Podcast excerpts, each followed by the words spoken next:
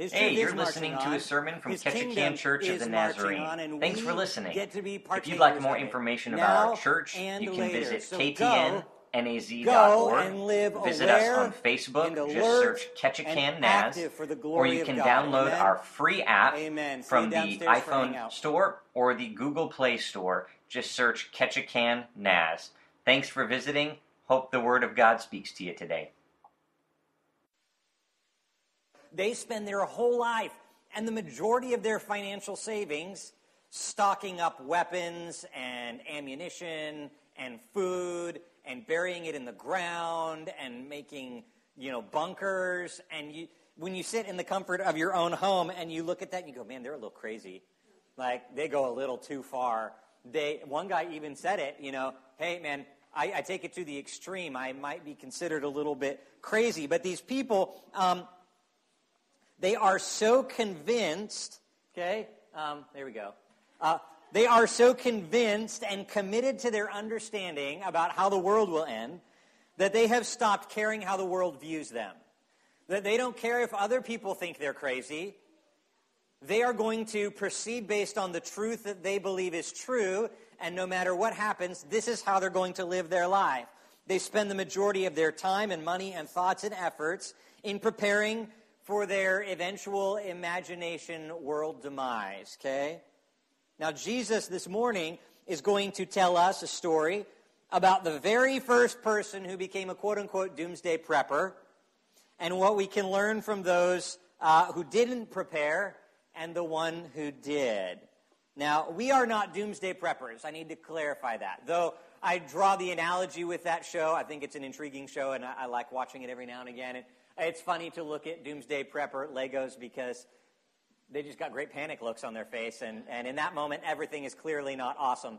Um, thank you. Uh, we are not doomsday preppers, okay? Because for those who are in Christ, there is no doomsday. There is only the King's Day when he returns. So we are in turn kingdom preppers, okay? The King is coming soon. We are preparing for the kingdom, and we live accordingly. We should live our lives, though, the same way those people who are doomsday preppers live fully committed, unashamed of the choices that they are making to live for their understanding. The end of the world or the return of Christ is that question which has consumed the minds of people for generations. We talked about this last week how the disciples asked two questions of Jesus When are you going to destroy the temple? And how will we know you are coming back? And he talked to the disciples a little bit about that, and he said, Listen, things are going to be very tough for you in your generation. You are probably going to die. It's not going to be pretty, but don't have fear because my kingdom is going to go forward. My will will be done. It will be okay. We are kingdom preppers. Now, Jesus, um, in the second half of chapter 24, which is where we are today, he's going to continue his teaching on the end of days and his second coming and the attitude of a believer during that time. Um, and, and what we need to understand is that last week we talked about biblical prophecy in the sense that there were two mountains and that they were lined up together. So, for those of you who weren't here with us last week, when prophecy was made in the scriptures, um, I'm going to have you do the same exercise as last week. Close your eyes, okay? And you're taking a long hike in a beautiful field, and you look ahead of you, and you see this mountain, and you think, well, I'm going to have to walk through the field and then climb over the mountain to get to my destination. And then you walk through the field, and you climb over the mountain, and you stand on top of the mountain, and you realize that is a smaller mountain, and there is a larger mountain behind it. And from way back in the field, you only saw one mountain because they overlapped. Can you guys open your eyes? So, this is the way it works with prophecy. From far away, it looks like there's one solution to the prophecy. But when you reach that solution, you realize, well, hey, there's something further off that's still yet to come. So when Jesus talked to the disciples about the end of the world in Matthew chapter 24, he talked about things that would happen in their day and things that would happen after their day. Okay? So last week we read about the things that happened in their day. This week we're going to learn about the things that have yet to happen. So from our perspective, they're still down the road a little bit.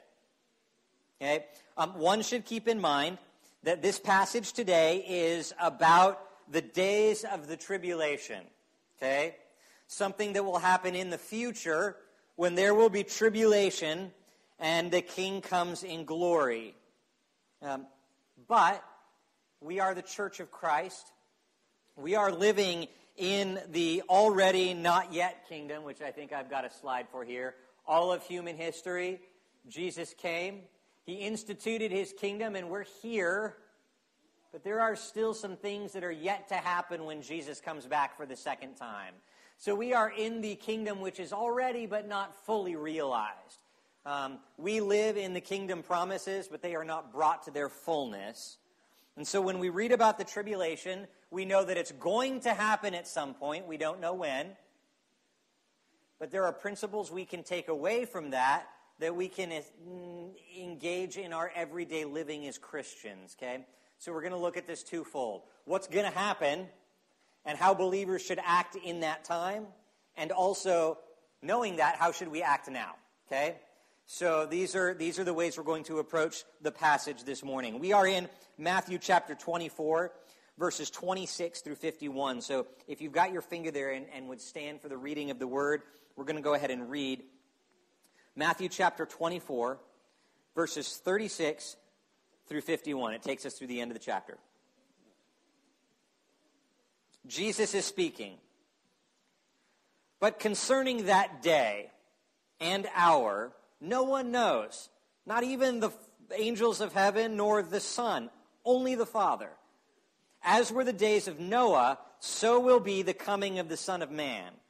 For as in those days before the flood, they were eating and drinking and marrying and giving in marriage, until the day when Noah entered the ark and then they were unaware until the flood came and swept them all away. So will be the coming of the Son of Man. Two men will be in a field, and one will be taken, and one will be left. Two women will be grinding at the mill. One will be taken, and one will be left. Therefore, stay awake, for you do not know on what day your Lord is coming. But know this if the master of the house had known in what part of the night the thief was coming, he would have stayed awake and he would have not let his house been broken into. Therefore, you must also be ready, for the Son of Man is coming at an hour you do not expect. Who then is the faithful and wise servant whom his master has set over the household to give them their food at the proper time? Blessed is the servant whom his master will find doing so when he comes. Truly I say to you, he'll set him over all his possessions. But if that wicked servant says to himself, My master's delayed, and then begins to beat his fellow servants and eat and drink with drunkards, the master of the servant will come on a day when he does not expect him to come, and at an hour that he does not expect him to come, and he will cut him into pieces and put him with the hypocrites. And in that place there will be weeping and gnashing of teeth. End of chapter 24. This is the word of the Lord. You may be seated. Don't you love it when Jesus ends? And there will be weeping and gnashing of teeth. Oh, that means that he's emphasizing something, folks. He's saying, when I stop speaking this portion of Scripture here, I need you to pay attention to it because it is very, very important. Okay? There are three things that Jesus wants us to understand, that Jesus wants Christians to know about living in the last days. We are to be aware, be alert, and be active. And I'm sorry for the bees, but my kids started school this week, and there are five B rules in her school. And so I learned them, and then it was just kind of in the back of my mind, and I thought, well, that kind of fits the sermon. So here's our three living in the last days rules according to Jesus. We are to be aware, be alert, and be active. And they all had to start with A because I'm a pastor, and that's how pastors do things. We start things with the same letter, so it's memorable. Be aware, be alert, be active, okay? That's what we're going to focus on this morning. So, are we in the last days? Um, well, that's only known by God, but He tells us we should live as if we are, okay? Which is why we sang the song this morning, Soon and Very Soon. I don't know what soon means. According to C.S. Lewis, Aslan says, soon is all times. So every day is soon for the Lord. Humanity is called to be aware, be alert, and be active. And I say humanity because I mean all of the world, not just those who are Christ followers. All of the world needs to be aware, be alert, and be active. So let's break this down a little bit. Verses 36 through 41. Be aware. Um, Jesus is saying this, but concerning the day and the hour, no one knows, not even the angels of heaven nor the Son, only the Father. Just like the days of Noah, so will the coming of the Son of Man be. For in those days, the flood, before the flood, they were eating and drinking and living life like normal. And then Noah entered the ark, and the rest of the world was unaware. Unaware. They were unaware of what was about to happen. Um, the trials and tribulations of the church in the world will be brought to the end when the return of Jesus happens. So there will be trials and tribulations, and they will end when Jesus returns. His return will be unmistakable and unlike anything else we've ever experienced. And those things that happen when Jesus returns will only happen when Jesus returns. They are unique to that day and hour. And Jesus wants the world to be aware. He's not trying to trick us. I'm going to sneak up on you and you're going to have no idea when I return, so you'll be caught unaware. That's not how it is. Um, even though he doesn't tell us the specific day and time of his return, he tells us he will return. The precise moment of the Lord's return cannot, I repeat, cannot, I repeat, cannot be calculated by anyone. Okay? Cannot be calculated by anyone. So if you are trying, stop. Okay? even good, Jesus loving Christians try to figure out the day and the time of his return. Stop trying. It's sinful. Jesus' earthly ministry, he did not know. Only the Father knew. If Jesus, who is fully God and fully man, did not get to have that knowledge while he was on earth, we do not get to have that knowledge while we are on earth, okay? It is not for us to know when the Lord returns. It's sinful to try and eat of the fruit of that tree. Just stop trying to figure it out and live knowing that Jesus said he'll come back, so he'll come back when he's ready to come back. We are simply to be aware in the meantime. When Jesus spoke those words, that information about the day and the time was only known to God the Father in heaven. Now, some people run after the date and the time. Other people are completely indifferent about the second coming. Some people have fanciful ideas about what it would be like. They think, oh, it's going to look like this. Oh, it's going to happen in this place. We don't, we don't really need to concern ourselves too much with the details of the when, where, why, and how. Jesus knows those things now because he's seated at the right hand of the Father, ruling and reigning. We must just be aware, okay? We are to be aware that he will return.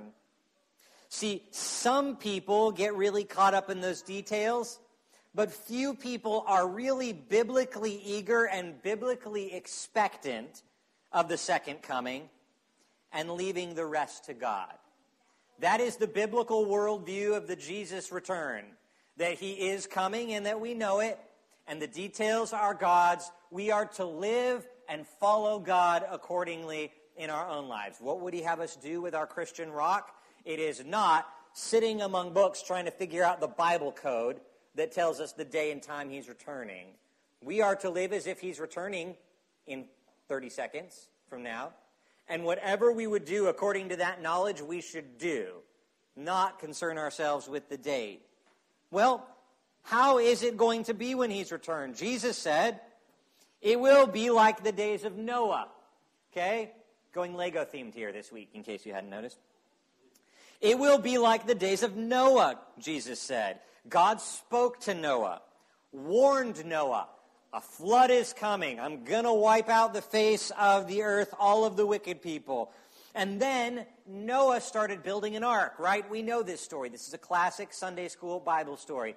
God spoke to Noah, said, Hey, um, I'm going to save you and your family. Build an ark put all the animals, I'm going to send them to you, put them on it, get food and the water, and then the rains are going to come, and the earth is going to open up waters from the deep, and the sky is going to open up waters from above, and I'm going to flood the entire world. And so Noah is building this ark. Build, build, build, build, build, build, build the ark. And his neighbors are like, You're crazy, man. And Noah's like, God's going to send a flood in the middle of the desert. And they're like, You're crazy, man. He's like, But the people are wicked. Repent and be saved and come with me on the ark. And he's telling them, God's going to do this. God's going to do this. God's going to do this. And even though it had been predicted, and even though the people knew, the people ignored the prediction, ignored the truth that Noah was saying until it was too late. See, with Noah, there was plenty of warning, but utter unpreparedness. And so the wicked were washed away. Okay? They were washed away. They were taken into judgment. They were washed away by the flood, and Noah was left on earth. And Jesus is telling us this it will be like that when he returns. The wicked will be judged and removed when Christ returns. The righteous who are saved in Christ will be left behind to become his subjects in the kingdom of God. This particular passage does not talk about the rapture, okay? So when it says, two men will be in a field and one will be taken and one left, two women will be grinding at the mill and one will be taken and one left, the phrase will be taken means will be taken away into judgment. Okay?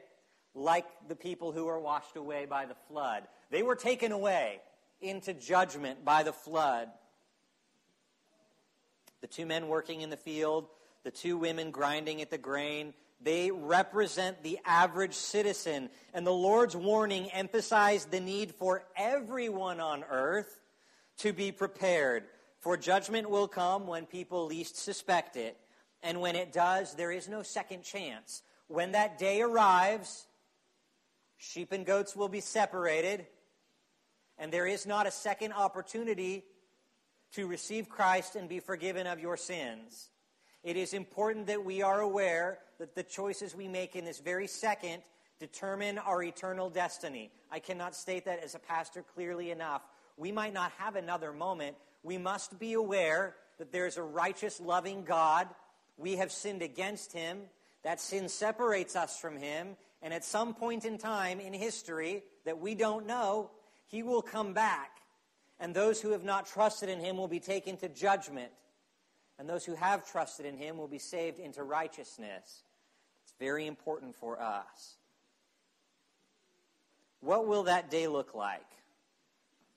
Zechariah 14 says this. That's a kind of bad contrast. Sorry about that, guys. It says this. Zechariah 14, 7. And there shall be a unique day, meaning it's only going to happen once like this, a unique day, which is known only to the Lord, meaning we don't know, okay? A unique day we don't know. And it won't be daylight or dark of night, but at the evening there will be light. When the Lord comes back, it will not be at a time we can know. And the world will look different, though it will be evening of one phase of human history. There will be light, the Son of Christ, rising on a new kingdom. Does that make sense? Okay? The sun is setting on those that are in judgment. Christ's light will come and bring about a new kingdom. Okay? So, this was prophesied in Zechariah. Things will look unique and unmistakable when he returns. Again, God is not trying to deceive humanity or make it difficult for us to be aware of him and his kingdom. Just because we don't know when and we don't know the hour doesn't mean we can't know that he is coming. Some things are not for us to know, but God has given us some knowledge and we will be held accountable for the knowledge that he has given us. Deuteronomy 29 29 says this The secret things belong to the Lord our God, but the things that are revealed belong to us and our children forever, so that we may do what he tells us to do. Some things are secret from us. God is only going to know certain things. But he has revealed some things to us. We are to understand them and pass them on to our children. Ecclesiastes 3 11. He has put eternity into man's heart, Yet, so that he cannot find out what God has done from the beginning to the end. Meaning, God has placed in each and every person ever conceived this desire for relationship with him, this desire for eternity spent with him, but he has not given us all the answers on when that will be made full. This is the very thing that defines humanity itself and sets our race apart from all other creation. Okay? The fact that God put eternity in our heart makes us different than the rest of creation. We have this deep longing for something greater than ourselves. And that is why people search and search and search for the truth, and they try avenues and avenues and avenues to try and find what God has already designed them and wired them to know that there is a God who loves them, that has made a way for them, that has forgiven their sin, and all they need to do is call upon the name of the Lord and be saved. Here's a quote from a commentary I was reading by John MacArthur, and it says this about having humanity or uh, eternity in our heart.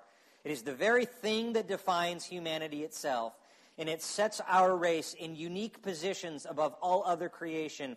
In other words, the atheistic assertion that the end of life means the end of one's existence is contrary to human instinct.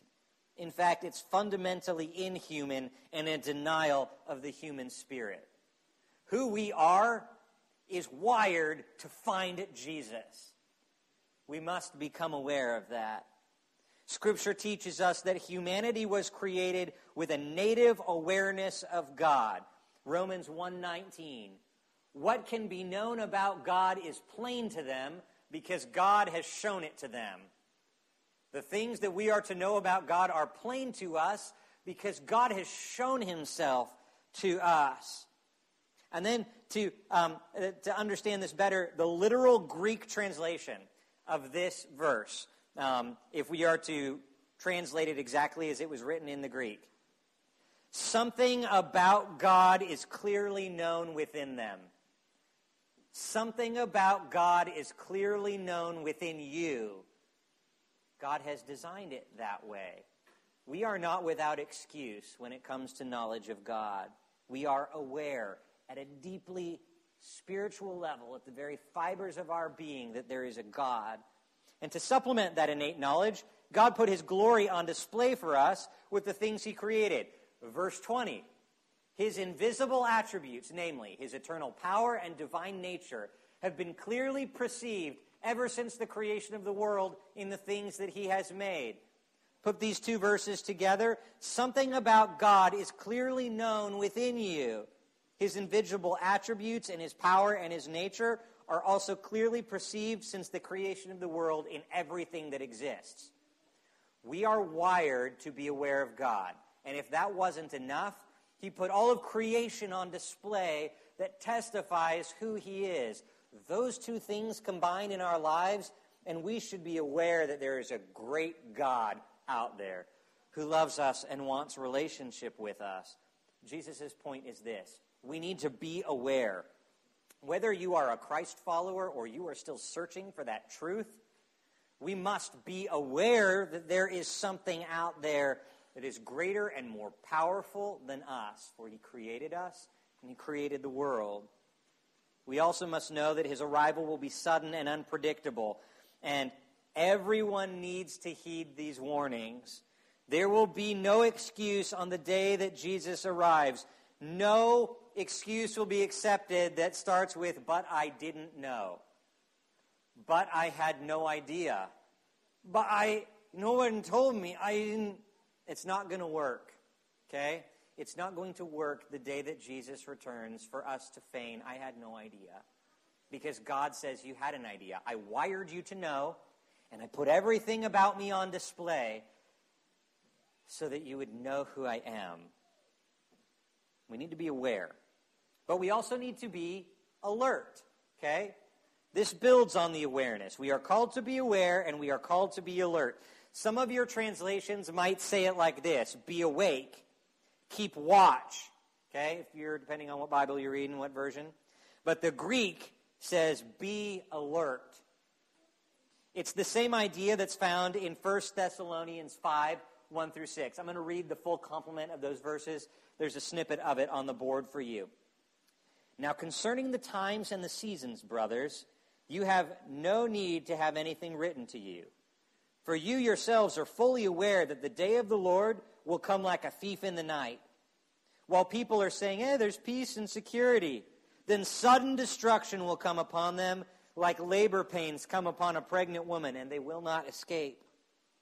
But you are not in darkness, brothers, for that day to surprise you like a thief. For you are children of light, children of the day. We are not of the night nor of the darkness. So then, let us not sleep like others do, but let us keep alert and be sober. Okay?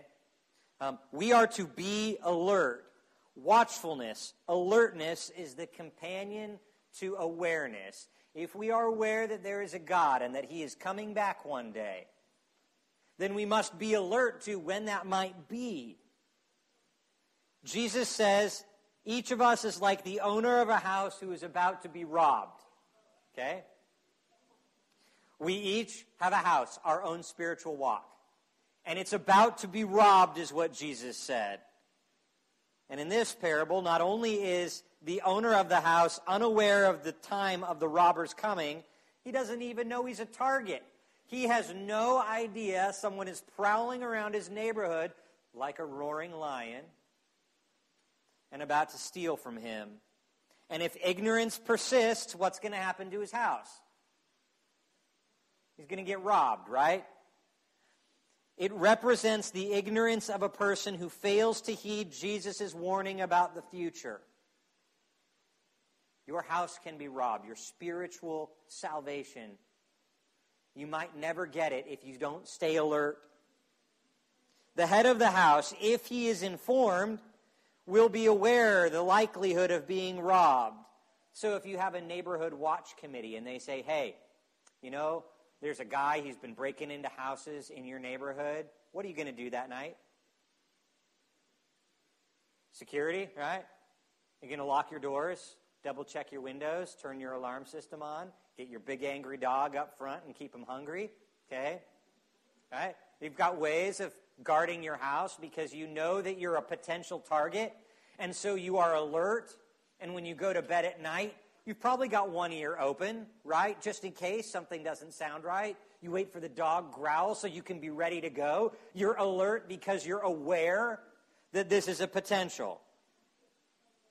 Jesus tells us, though, that it is possible to be aware of the day he returns and not care. It is possible to know that your house could be robbed and not, not be alert and not care. He continues in this analogy um, and he says, There are those that have heard the truth but have not prepared accordingly.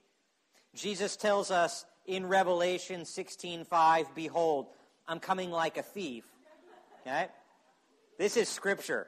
Blessed is the one who stays awake and keeps his garments on so that he is not seen as naked and exposed on the day of the Lord. Right? It's funny because there's a naked Lego man and he didn't know there was someone in his house. But the reality is this Jesus says, When I come back, if you were not prepared spiritually for my return, you are going to be naked and ashamed because you will be taken away to judgment. You don't want to get, this is where the phrase gets, caught with your pants down. Okay?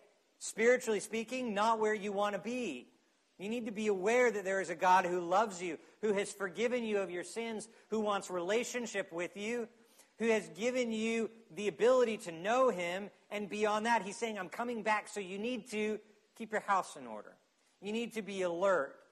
Because on the day that I return, you need to be prepared, found doing the things that I've left you to do, so that I don't catch you unprepared, embarrassed, and awkward. Hmm. I don't want that for me. Now, the head of the house, if he is informed, he will be aware of the likelihood of being robbed. Okay? Uh, just as we know that when Jesus returns, um, uh, we are to be prepared. Jesus um, tells us uh, that Christians can be aware but not alert. Okay, this is important, Christians. You can be aware, but not alert. And that's dangerous for you. If you are not building your life on the foundation of Christ, if you are not actively pursuing a relationship with Jesus, maturing in the Word of God and in prayer, becoming a disciple of Jesus, if you are not actively growing, you are actively dying. Okay? You are either actively maturing or you are actively declining. There is no, I can stay stagnant. That does not equate in the kingdom of God. If you are aware that Jesus has died for your sins and loves you very, very much and has prepared a place for you in heaven, then you are called to be alert and be practicing the characteristics of a prepared disciple for Christ. You are either moving closer to Him or further from Him. You are either alert and preparing or you are not. So, let me ask you this question Do you know people who claim to be aware but are not alert? Don't raise your hand, just think in your brain.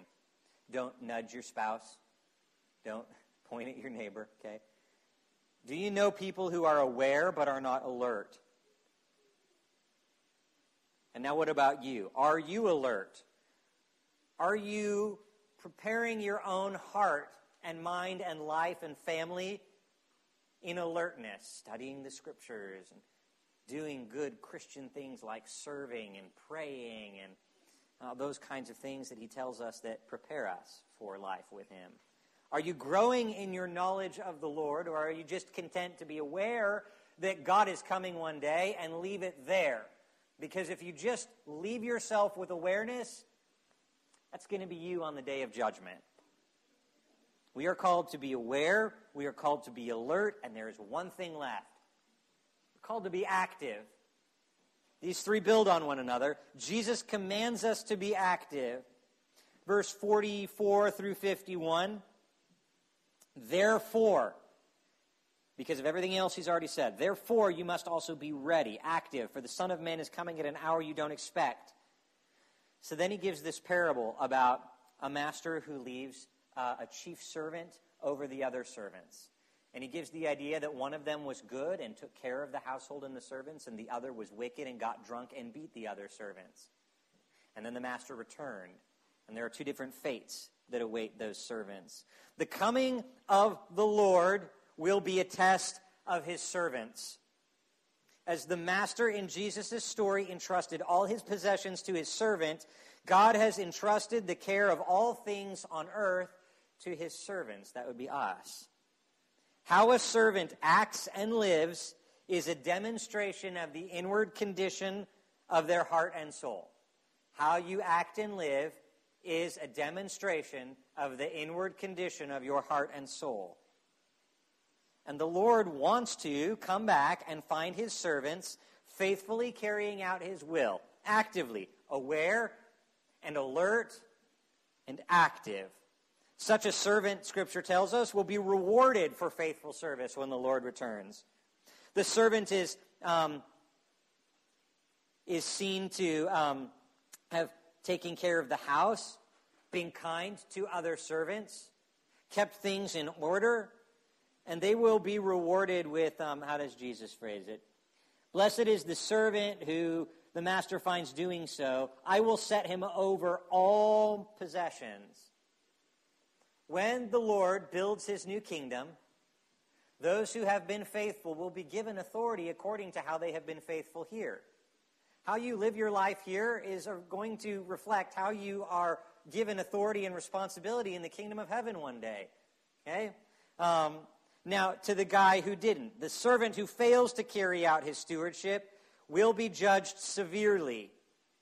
This servant is a Christian who fails to submit to Christ, or someone who had every opportunity to receive Christ and yet refused to do so. See, often a well to do household had a slave who was a manager or a steward managing their estate. And a high level slave would be in charge of rations and giving things out in the house.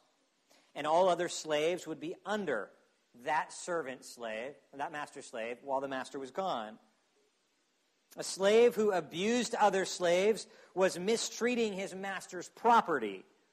Those other servants were objects of his master's personal concern, and the master would return unhappy if his property had been beaten, neglected, abused. Parents, if you leave your children in the care of someone else for a week, they don't feed your children, they don't bathe your children, they don't take your children to school, they don't give your children medical attention if it's needed, and you come home and you see your children have been mistreated, how will you feel? like rage, death and destruction upon the one who hurt your children. That's a righteous and good feeling for parents to have. This is what God is saying. I am entrusting you with my world and my possessions and the people who do not yet know me. And I want you to act towards them like I have acted towards you, generous and gracious and loving. And if you don't, when I come back, the master will return on a day that the servant does not expect it, and he will cut him into pieces and put him with the hypocrites, and there will be weeping and gnashing of teeth. God is a righteous, loving father. You do not mess with his children. Okay? Um, the challenge here is this we are to be like the faithful and wise servant, being a steward for him in whatever he entrusts to us. The master's household, including his possessions, were very close to his heart, and a wise servant finds obedience to God and active service in his best interest. It is only wise to do what is right and good with what God has entrusted to us. It is a precious thing that God has entrusted to us.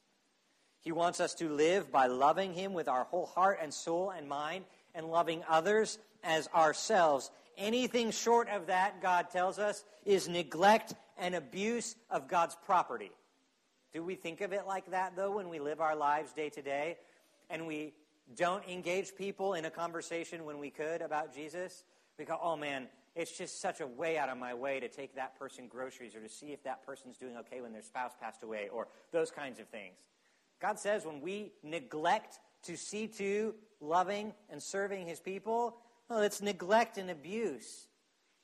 But we don't often think of it that way. We just think we're busy. God has called us to be aware, be alert, and be active. We don't have an excuse not to be. Um, I want to say it this way. When you are inactive and glide through life with little to no pursuit of the hearts and souls of those whom God has entrusted to you, you are acting in violation of the greatest commandment loving the Lord your God with all your heart, soul, mind, and strength, and loving your neighbor as yourself, and you are opposing God. You are not helping people, you are hurting people. You are leading people astray and leading them away from God simply by not speaking about God to them in those circumstances. When Christ returns and takes his church to heaven, he will sit on his seat in judgment and he will judge people. He will judge those who are wicked servants, those who have lived their life in a way that says, I reject the sacrifice Christ made for me in word, deed, and thought. And they will be assigned a place with the hypocrites, and there will be gnashing of teeth and weeping because the time for repentance has passed. They don't get a second chance. Here's what we need to know He will not judge the sins of those who have received Christ. If you have received Christ, though he sits on the judgment seat and he separates people, those who have not received him will be sent into torment. Those who have received him will not be judged by their sins because those have already been judged on the cross. Okay? Christians, you can live a, live a life that is aware but not alert or aware and alert but not active. You can be saved from your sins and do nothing for the kingdom of God while you're here. And God will welcome you to heaven and say, I love you because you know me, but you did nothing for me. And Scripture's really clear, and I ran across it this week, and we'll find it, I think, in the next verses next week. When it says we stand before the throne of God, and that account will be given for our life, guess who actually verbally speaks the account for our life? Anybody? Jesus doesn't. We do. That's what shocked me, right? I will actually give the account for every deed and action and word. Those things will come out of my mouth. I will stand before the throne of God and say, God, I love you and I'm forgiven from your sins. Thank you for dying on the cross for my sins. And then, in some miraculous way, God will remind me of everything I've ever said and ever done and ever not done and ever not said. And I will say those things to Jesus. Jesus, here's where I followed you. Here's where I didn't. Here's where I sinned. Here's where I did something great for your kingdom I didn't even know about, but now you're showing me, and it's fantastic. And I will say all those things before the judgment seat of Christ. Why? My sins have been forgiven, and they don't separate me from Christ anymore. But then the record of my life will be set forth so that when I enter heaven and eternity forever and ever, there's not something in my heart and soul that goes, Oh, I didn't tell God about that or I didn't know about that, or I still feel awkward in front of God because. Table's going to be set clean. Everything's going to be laid out on the table. Christians, you will not be judged for your sins on Judgment Day because Christ has already paid for that. But we will give an account for were we active or not. And according to Scripture, we'll be then given authority in Scripture, according or authority in heaven, according to how we lived our life here. Romans 8, 1 through 4 says this Therefore, there is now no condemnation for those who are in Christ Jesus. For the law of the Spirit of life has set you free in Jesus from the law of sin and death. For God has done what the law, weakened by flesh, couldn't do. He sent his own Son in the likeness of sinful flesh, and for sin, he condemned sin in the flesh, in order that the righteous requirement of the law would be fulfilled in us, who walk not according to flesh, but according to Spirit. If you trust God for the forgiveness of your sins, you will not be judged for your sins. They have been judged. You will, however, be judged for your works. 2 Corinthians. We must all appear before the judgment seat of Christ, so that each one will receive what is due for what he has done in the body, whether good or evil. Whether you do good or evil in the body of Christ while you are here, you will receive what is due for you at that time. Does that make you want to be a little more active? Makes me want to be a little more active. I want to please God. I don't want to be active because I fear God. I don't fear God in the sense that He's going to crush me. He's forgiven me and He loves me, and I have confidence in that. But I fear God in the sense that I love Him so much I want to please Him. I want to make Him happy. I want to do what is right by His heart. And in doing so, I want to be more active for Him. God's people must be aware that salvation and judgments are the only two options for the soul. The only two options. And we are stewards of the relationships and the people in our life. So Christ followers are to actively pursue the advance of the kingdom. We are to, like doomsday preppers, boldly and crazily prepare for the doom of the world. We are to boldly and crazily prepare for the fact that the kingdom is coming and it's on its way and there are people that are dying and we must live accordingly that there are people that we know that are dying and we must actively speak life and hope into their relationship with us. We must seek opportunities to lead other people to have relationship with Christ. We must lead those who are unaware to become aware, and those who are asleep to become alert, and those who are alert to become active. So let me ask you this question How are you doing with your oikos? How are you doing with your peeps? Um, the oikos is the Greek word which means your people. When Jesus sent out his disciples in pairs, he sent them out to their hometown, the people who already knew them, the people they already had relationship with, because that was the best opportunity for them to tell about Jesus and be believed. We each have our own oikos, right? We each have our own roughly 8 to 15 people that we see on a regular basis. Might be our family, might be our extended family, might be a coworker, might be someone that we see at school, might be someone who sits, um, you know, across from us at the office place. It might be the kid that we see on the playground uh, all the time at lunch people that we run into and have relationship with and share common ground with, those are our oikos. Those are our people. Those are the ones that God has uniquely positioned you to speak life and hope and truth into, to minister to them, to pray with them, to be active in the life of those people so that they can become aware and alert and active in their own right. If God returned in five minutes, what kind of servant would he find you to be? This is a judgment sermon, okay? I, I, can't, I can't make this one any nicer than God made it. It ended with weeping and gnashing of teeth. The question we each must wrestle with is one day God will return. We don't know when, but we know that it's soon. There are only two eternities for humankind heaven and hell. And if you've trusted in Christ for your forgiveness, you get to go to heaven. But we have work to do between now and then. Our salvation doesn't depend on that work, but other people's salvations might. We must be constantly active.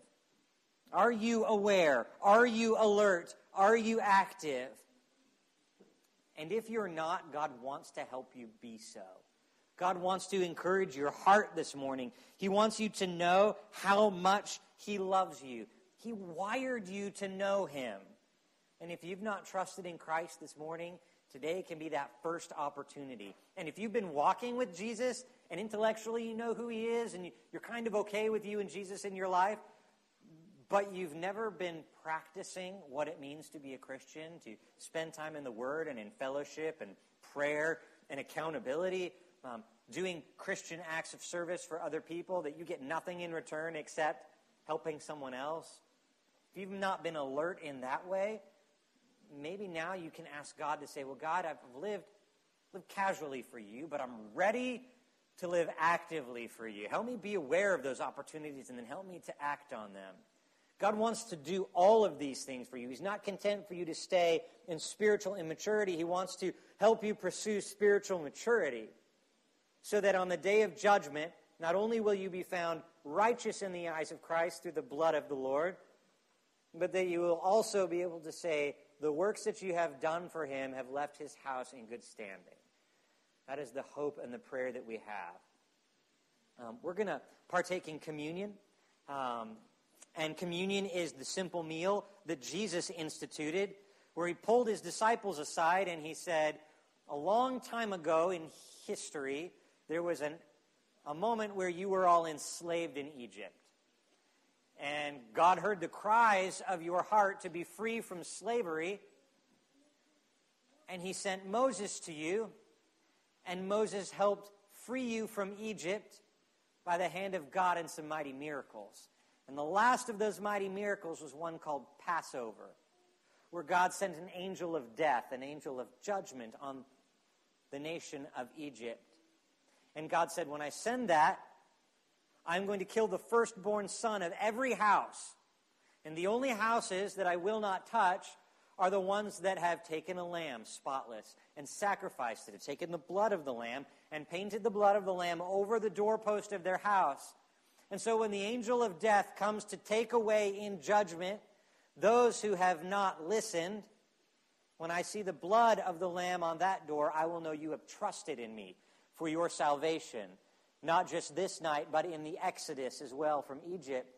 And I will pass over your house, and you will be safe. So Jesus told his disciples, Remember that night that your history and tradition teaches you about? There's going to be a greater Passover, there's going to be a greater judgment. And one day I will die for the sins of the world, and my blood will be spilt as that spotless lamb. And then one day I will come again in glory and judgment will pass over the face of the earth. And those who have not painted the blood of my sacrifice on their heart will be taken away to judgment. And those who have trusted in my sacrifice will be taken away into righteousness. And Jesus said his, his disciples, when we share this meal, I want you to understand this that when you drink this cup and break this bread together, you are proclaiming that I have died and my blood has been shed for your sins, and that you are aware there is a God who loves you, and that you are alert that I'm coming again because you're going to do this actively until I return. And this taking of the body and the blood, the little wafer and the little juice, it will impart grace into your life because you are using it to remember me and commune with me and share special covenant with me so that you are aware that I have died for your sins and you are alert that I am coming again and I will give you power to live actively for me. That is what the communion meal is all about, relating with God in such a powerful way. We're going to partake in that way this morning. If you have not received Christ as your Savior, this meal is reserved for those that have. Here's the caveat I have I don't have the authority to say, don't come and partake with God. If you've never trusted in God but you want to, use this meal to be the first meal that you say, I believe that He died and that His body was broken for me. You can come and partake. And if you're a Christian and you've been walking with God but kind of casually, this can be the time that you say, Lord, you actually died so that I don't have to. Therefore, I need to live as you have called me to live. Help me live that way.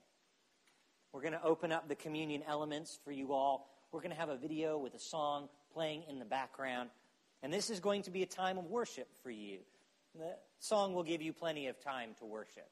So I would say this um, worship God, talk to God, ask Him where your heart is, ask Him to change your heart and then come and partake of the elements and be seated and continue to worship until we join you as a worship team on the stage. The altar is open to pray, the stairs are available, the back prayer wall is available. Kneel at your seats, whatever you need to do. And I cannot state this more clearly than Jesus stated it. There will be a judgment. We must be found with Christ, not set against him in the end of days, whenever that comes. You can go ahead and start the video, and as you all are ready, please worship and take communion. His truth is marching on. His kingdom is marching on, and we get to be partakers of it now and later. So go, go and live aware and alert and active for the glory of God. Amen? Amen. See you downstairs for hangout.